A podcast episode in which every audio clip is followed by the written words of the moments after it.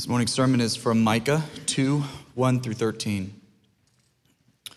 Woe to those who devise wickedness and work evil on their beds. When the morning dawns, they perform it because it is in the power of their hand. They covet fields and seize them and houses and take them away. They oppress a man and his house, a man and his inheritance.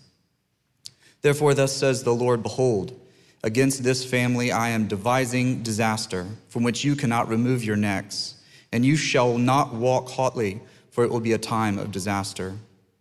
In that day they shall take up a taunt song against you and moan bitterly and say, We are utterly ruined. He changes the portion of my people, how he removes it from me. To an apostate he allots our fields. Therefore you will have none to cast the line by lot in the assembly of the Lord. Do not preach, thus they preach. One should not preach of such things. Disgrace will not overtake us. Should this be said, O house of Jacob, has the Lord grown impatient? Are these his deeds? Do not my words do good to him who walks uprightly? But lately my people have risen up as an enemy. You strip the rich robe from those who pass by trustingly, with no thought of war. The women of my people you drive out from their delightful houses. From their young children you take away my splendor forever. Arise and go, for this is no place to rest because of uncleanness that destroys with grievous destruction. If a man should go about and utter wind and lie, saying, I will preach to you of wine and strong drink, he would be the preacher for this people. I will surely assemble all of you, O Jacob. I will gather the remnant of Israel. I will set them together like sheep in a fold like a flock in its pasture, a noisy multitude of men. He who opens the breach goes up before them.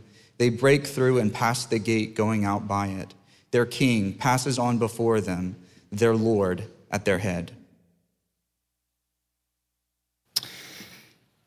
In 2010, 33 Chilean miners were trapped half a mile underground for 69 days. And on the 69th day, as they were finally drawn half a mile up out of the earth into safety, they erupted into celebration, into uh, jubilation. Their wives and their families were waiting for them.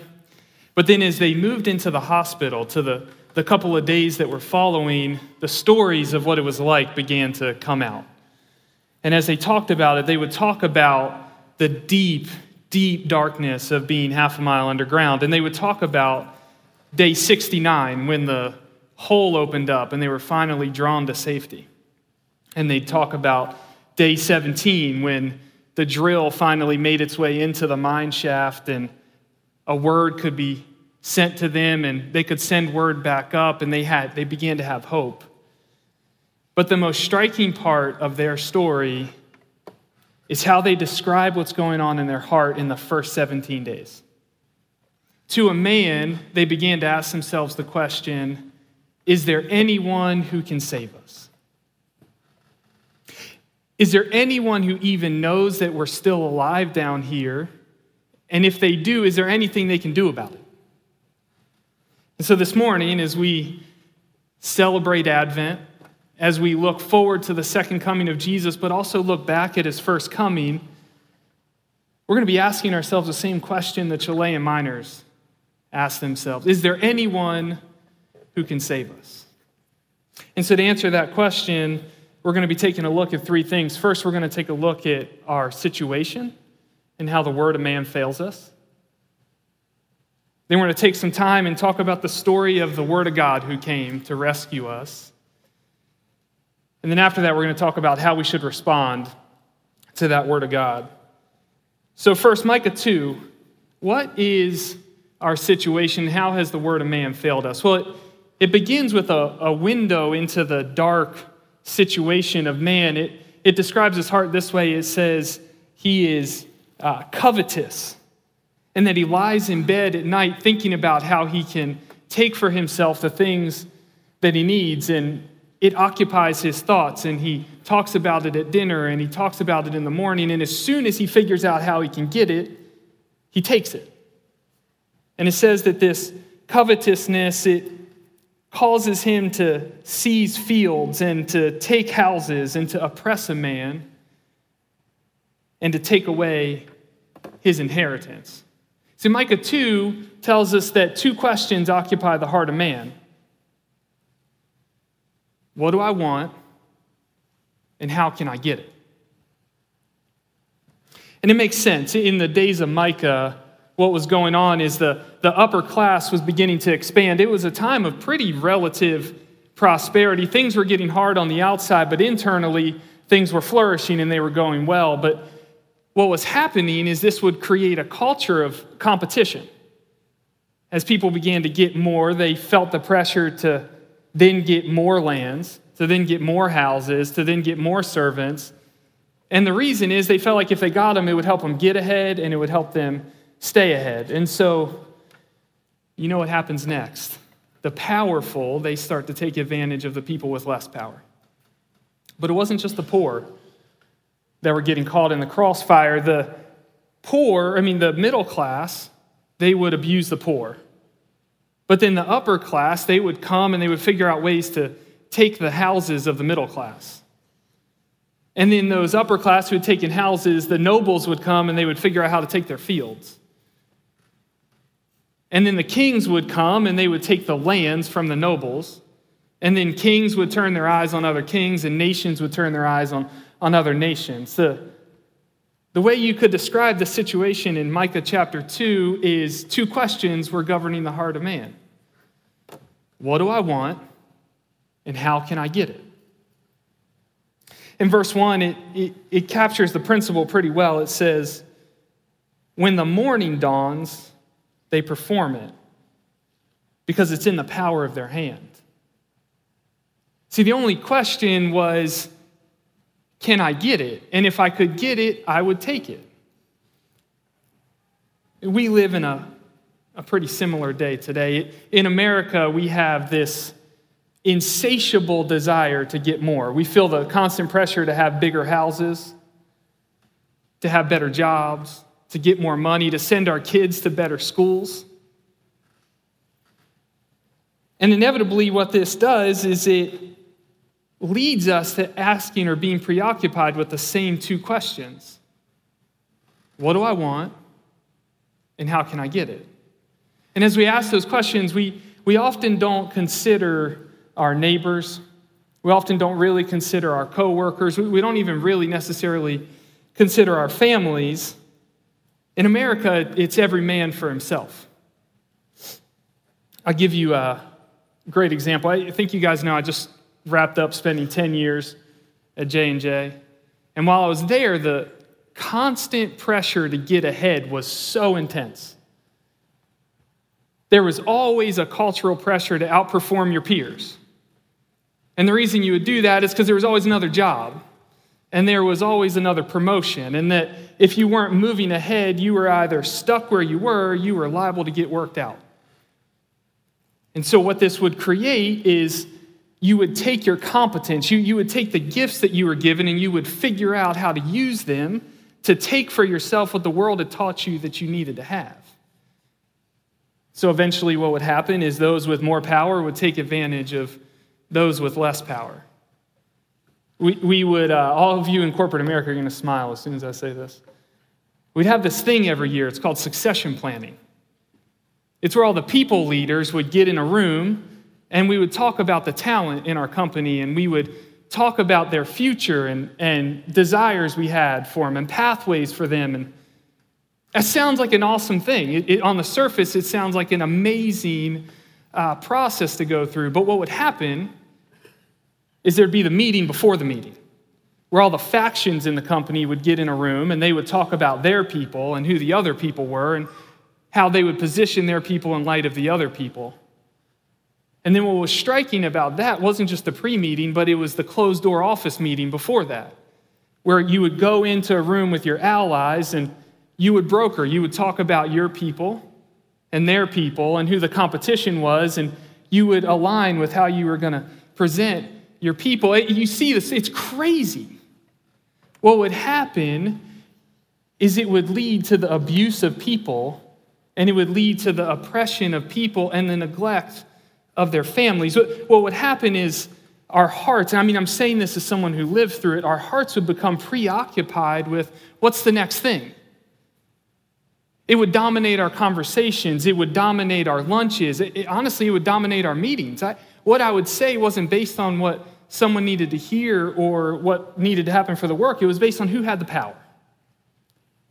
And what would it take for me to get some of what they had or to keep the little bit that I already had? See, in a, you know, in a nation like America, and I'll just stick with corporate America for a second, you look around it and you see this story all the time. There's a, a LinkedIn post I was reading about a colleague just earlier this week. It, it's a, a man who today he, he's the president of a global multi billion dollar brand. And this article, they're writing about top lessons from the early careers of emerging leaders. I was like, this is going to be good. I can't wait to see what this says. I get halfway through the article, and this one jumps out at me, and I mean, literally stopped me in my tracks. It says, if he happens to be home, he makes time to have dinner with his family. this man's, and I'm not saying anything about needing to travel for work or doing what you got to do for your job or uh, the, the merits in getting promoted and being great at what you're doing. All I'm saying is that this man's careerism had created a situation for his family where it was a question of whether his, their father and their husband was even going to be home. And when he was home, he would make time to have dinner with them. And what's crazy is this is a big enough story that it makes it into the list of top lessons from emerging leaders. My, my point's this is the heart of man asks two questions. What do I want and how can I get it? And then our consciences are okay with oppression and neglect as means to take those things for themselves. But Micah 2 doesn't stop there. It, it, says that our situation is even more dark, not just because of the word, not just because of the heart of man, but because of the word of man. It says that this culture is in part created by our prophets, by the prophets of our culture, the ones who teach us and who we look to to correct us and encourage us and just look at verse 6. It says that man doesn't want to hear anything about disgrace. It wasn't here that tomorrow might not go well. And then verse 11 says the only thing that the heart of man is willing to hear is wine and strong drink. Prosperity and success and things are going to go well. And so, because the heart of man doesn't want to hear about disgrace and only wants to hear about good things, the prophet of man does exactly what every other man does figures out what he has and how to leverage it to get more for himself.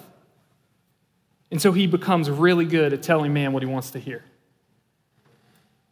See, in the days of Micah, this oppression was happening, but at the same time, there were these pseudo prophets who began to arise. There were the real prophets, the one who would tell you what you needed to hear, but then there were also these other ones, the kings and these priests and maybe nobles, some teachers, and they would tell the people that everything was going to be great, that everything was going to be prosperous, that tomorrow will be better than today, that you could have your best life now.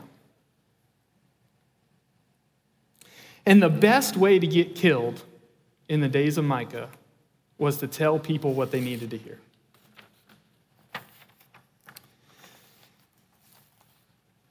See, what you see in Micah chapter 2 is that the heart of man controls the word of man. And then the word of man reinforces the heart of man. It, it's this deep, dark cycle. It's a bit like the darkness that the Chilean miners found themselves in. So, what about today? Our day is probably not too much different than the days of Micah. Second Timothy uh, talks about a time that's coming this way. It says, The time is coming when people will not endure sound teaching. But having itching ears, they will accumulate for themselves teachers to suit their own passions and will turn away from listening to the truth and wander off into myths. Now, that sounds a bit like today. The, the self help industry in 2000, it was already $2.5 billion. But by 2015, it had turned into a $15 billion category. So we, we love accumulating for ourselves people who are going to tell us exactly what we want to hear. And in the church, we can be prone to the same thing. We can turn the gospel into morality. We can turn the gospel into a good dose of self help, into therapy.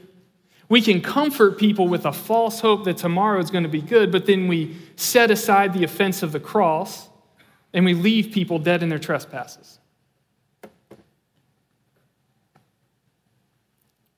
Now, look, my point is not to beat up on self help. My point is not to beat up on training or great people who are great at what they do, helping other people become good at what they do. My point is simply this it's the situation of man is dark. And it's dark for two reasons. One is our hearts are covetous, and our consciences are okay with neglect and oppression as ways to get what we want. And then the second reason it's dark is the word of man can't do anything to help us with it. That the prophets of man are only capable of telling us what we want to hear, and that leaves us unconvicted of our sin. And when we're left unconvicted of our sin, we don't have any need for rescue.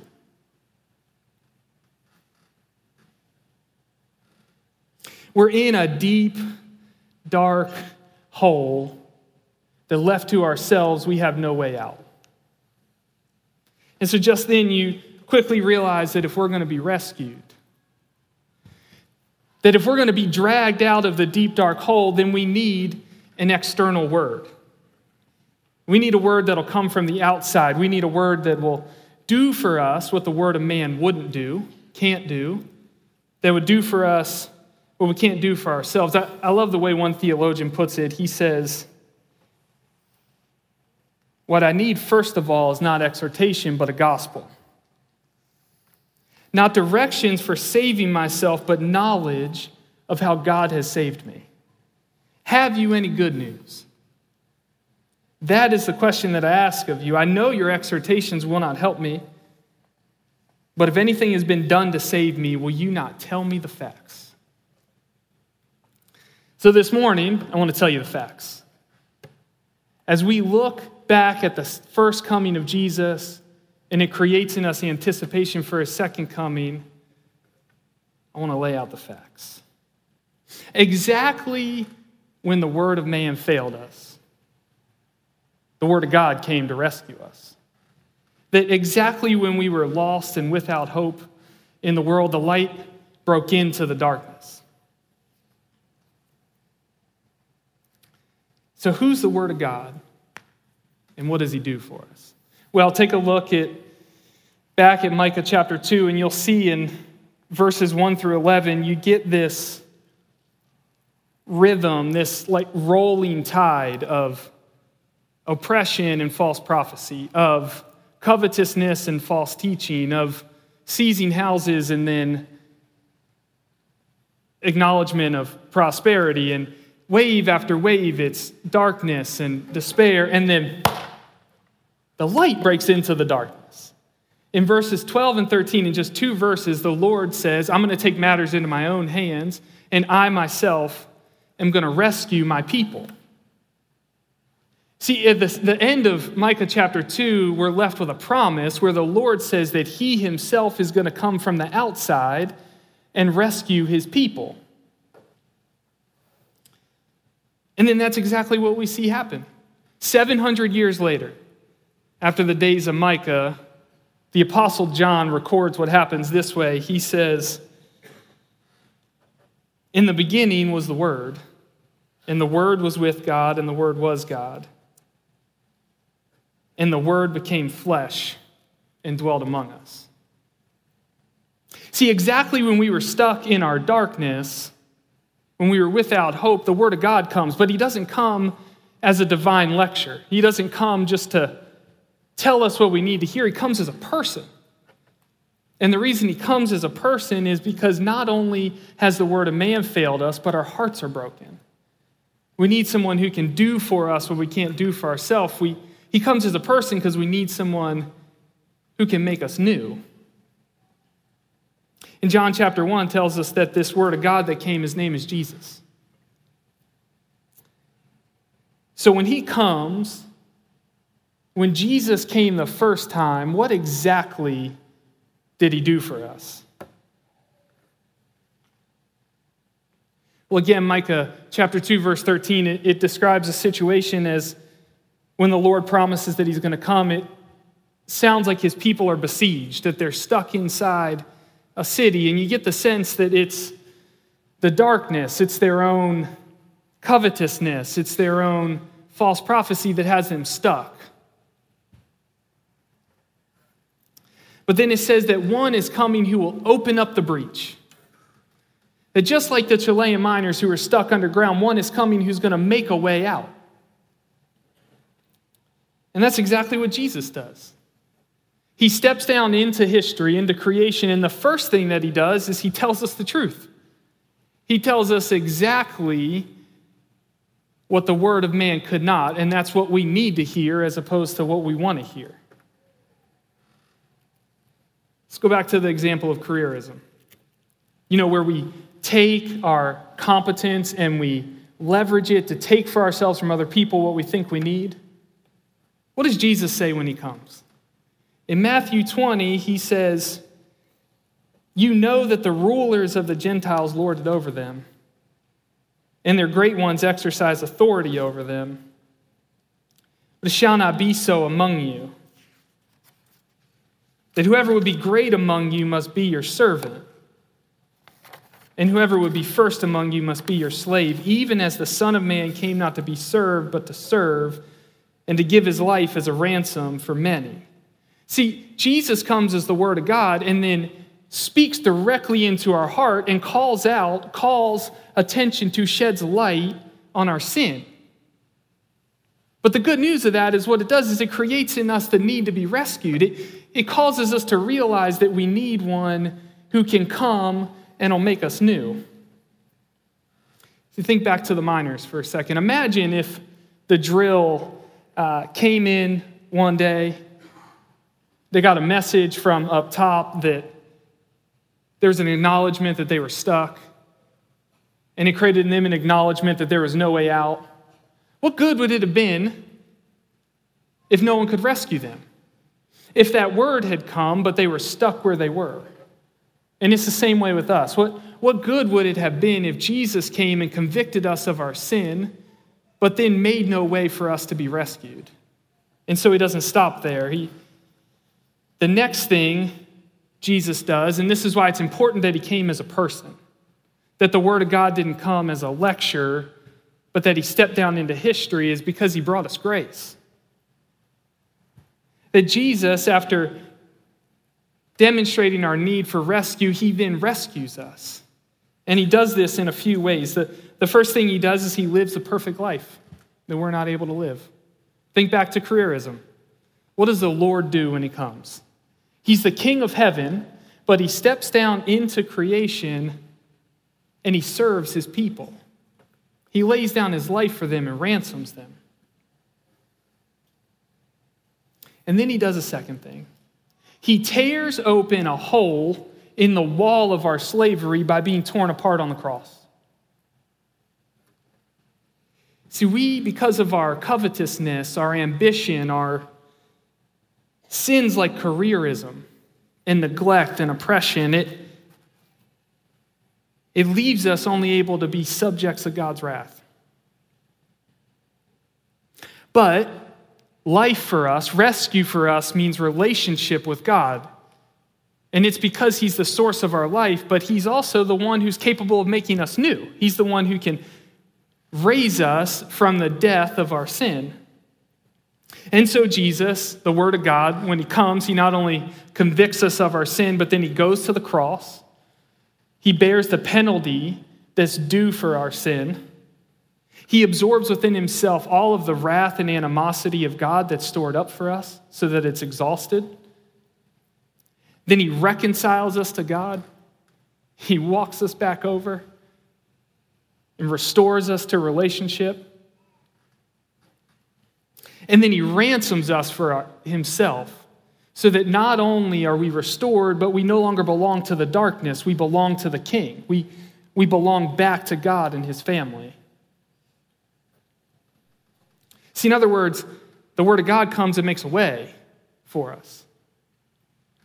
But again, we'll stick with the analogy. Imagine if the Chilean miners had gotten the message that they were stuck, and then a hole is opened up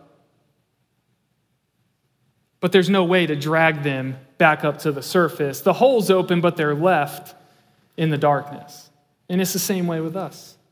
What good is it if Jesus comes and convicts us of sin and then makes a way for us, but leaves us powerless to experience the life that he's bought for us?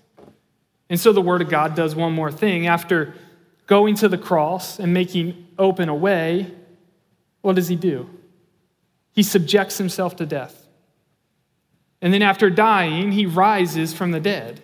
And the reason that he dies and then rises from the dead is so that we can experience new life. That in union with him, our hearts can be made new and we can know something other than the darkness that we've been living in. See, Jesus comes as the Word of God, not just to tell us what we need to hear, but then to rescue us, to actually draw us up out of our darkness. Listen, life's hard.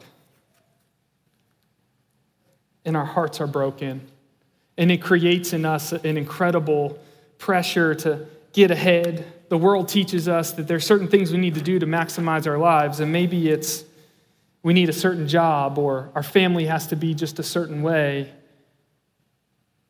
Maybe we need more vacations and more wine and more sun. Or honestly, maybe we just live life confused and frustrated and discouraged. But what we realize is in those moments, we don't need someone who will tell us what we want to hear. We don't need someone who will give us a new trick to try or will give us a list of platitudes. What we need is someone who will tell us what we need to hear. We need someone who will tell us the truth, who himself is the truth. We need someone who can atone for us and restore us. We need someone who can give us the power to live new lives, who can create in us new hearts. See, what Micah 2 creates in us is the realization that what we need is the Word of God. Who we need is Jesus. And so I want to ask you a couple questions. Do you believe that God actually stepped down into history and put on flesh? And that God, coming in the flesh, actually chose to die? Do you actually believe that a dead man rose from the grave three days later? Because if you believe that this morning, then the question is where do you turn for rescue? That when life is hard and there's pressure and it's telling you that you need to take from other people to get what you need, do you turn to the word of man who will tell you exactly what you want to hear? Or do you turn to Jesus, the one who will make you new? See, this morning we're called to, to turn to Jesus. We're called as people who believe that he came, that he died, and that he rose from the dead, and that he did that to buy us back for himself. And so, since we believe that, how should we respond? How should we respond to the coming of the Word of God? Well, verses 12 and 13 in Micah, it describes a situation where the Lord calls himself a shepherd. He says that he gathers his people. He, he doesn't just leave them in the darkness, but he calls them. And then, right after calling them to himself, he describes himself as a king. And he says that he himself leads them up through the breach, out of the city, out of their slavery, into the light. See, Jesus comes and actually rescues us. He doesn't leave us in our circumstances, but he actually changes our hearts. He, he actually changes our circumstances. I, will uh, I'll just go back to a quick example careerism. The world teaches us that the best way to maximize our life is to take for ourselves everything that we can, get as much as we can. And then this gives rise to ambition. And then we become consumed and paralyzed by an obsession to get promoted. And then out of this obsession, we take all the gifts that are given to us and we figure out how to leverage them to take power for ourselves. We manipulate our employees, we pander to people who have power, we neglect our families, we steal credit. And then when we get promoted, the preachers of the world, they applaud it. They write LinkedIn posts about it. But then Jesus comes. We hear the gospel and he calls us to himself. And then what does he do? He teaches us that the truth about our careerism, about our hearts, and about how we're designed. He, he teaches us that our work was designed as a means for worship, that our gifts were given to serve other people.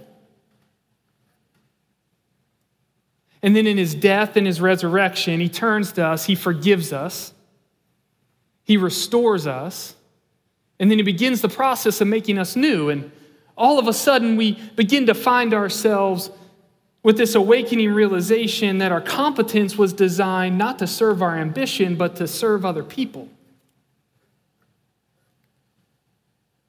Suddenly, we realize that we can be part of restoring the world, not just tearing it apart.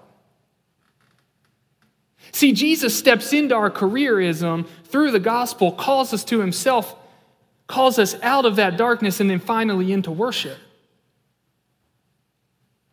You get the picture of a king coming who calls his people to himself and then through his word leads them up out of the darkness of their situation. I, will give you just one more example. The, how about parenting? This is a touchy subject. But the world teaches us that our children are commodities. The world says that our children are toys that they exist to make our Christmas cards cute, they exist to give us dreams for the future, and they exist to give us a second shot at success where we experience failure. And then, just like all other toys, when the maintenance becomes too much, we neglect them. When they become annoying, we manipulate them. When they become a nuisance, we do the efficient work of correcting their behavior, but we leave undone the messy and long work of shepherding their hearts. But then Jesus comes and he gives us the gospel. And in his gospel, he teaches us that our children belong to the Lord and that they're given to us as a means for worship and that we get the privilege of participating in the nurture of a little image of God who very well one day may be used to rescue the nations. And then he looks at us and he forgives us, he restores us, and then he begins to create in us a new heart. And just like that, we find ourselves with a new heart that's able to love our children. We find ourselves called up into the reality of discipleship and into talking with our children of the Lord as we walk and as we sit and, and as we lie down. We find ourselves called up into the joy of the messy work of shepherding their hearts and preparing for them a life of worship and preparing for them a life of mission. See, my, my point is, is not to talk about careerism or parenting, it's to say that Jesus actually rescues us. There's tons of, of stories like this. There's our marriages, our streets, our friends, our community, our careers, the way we think about our city. See, Jesus wants to make all things new. And so, what does that look like today? Very practically, how do we, as a people who believe that, respond to this word of God that came? Well, the way Jesus calls us today is out of Matthew 11. He says, Come to me, all who labor and are heavy laden, and I will give you rest. Take my yoke upon you and learn from me, for I'm gentle and lowly in heart, and you will find rest for your souls. See, he calls us to bring not our acts, not our deeds, not our righteousness, but our weariness and our burdens and our desires and the things that excite us in our labor. He calls us to bring all of ourself. And then what do we do with it? Today, he calls us to bring it to his word, to literally bring it to the Bible. So, a very practical way we can respond to Jesus today is you can do the community Bible reading. You can find 15 minutes every day to sit quietly, be honest with Jesus about what's going on in your heart,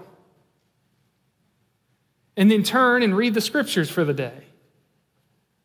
And then as you read them, answer the questions that are in the guide. Just remember when you read it and you answer them that He's the Word of God. Sometimes He's going to talk with you about things you want to talk about. And if you're like me, sometimes he's going to talk with you about things you don't want to talk about. But you come and you bring all of who you are and you sit with him in his word and you let the Holy Spirit convict you. And then you let the gospel forgive you and restore you. And then as he calls you into new life, into a new heart, you take what the application that you have and you actually go do it. See, this morning, if, uh, if you're wrestling with how do I spend time with Jesus in His Word, if you need help with the community Bible reading, just come find me after the service or go to any of the elders. We, we would love to help you look at and think about what it looks like to respond to Jesus daily. But listen, it's a little thing, but it's a meaningful thing. Today, Jesus calls us to come by bringing our hearts and our lives to His Word and sitting with Him in His Word. So this morning we saw how the Word of man fails us. But just exactly when we were without hope, the Word of God comes and rescues us. That Jesus steps down into history and does for us what the Word of man can't do. He tells us the truth, and then He makes us new. Jesus is the Word of God who opens up the breach and then goes up before us. He came once before. He's calling us to come today, and He's coming back soon. Let's pray. Lord, you are the one who's broken into the darkness. You are the, the light that's coming in this morning that gives us tremendous joy because we're people who have one who's done for us what we can't do for ourselves. We have one who will tell us the truth, and we have in you one who's atoned for us and who will forgive us and who's faithful to restore us and to make us new. And so this morning, Jesus, as we live between the already and not yet, between the come, your first coming where you've already redeemed us, but you haven't yet come to make all things completely new. We pray that you'd make us a people of your word, that you'd make us a people that bring our lives and our hearts to you in submission. And Jesus, we pray you would make us a people who are being made new. Jesus, this morning we pray that you would hurry and come back quickly. And we pray these things in your name. Amen.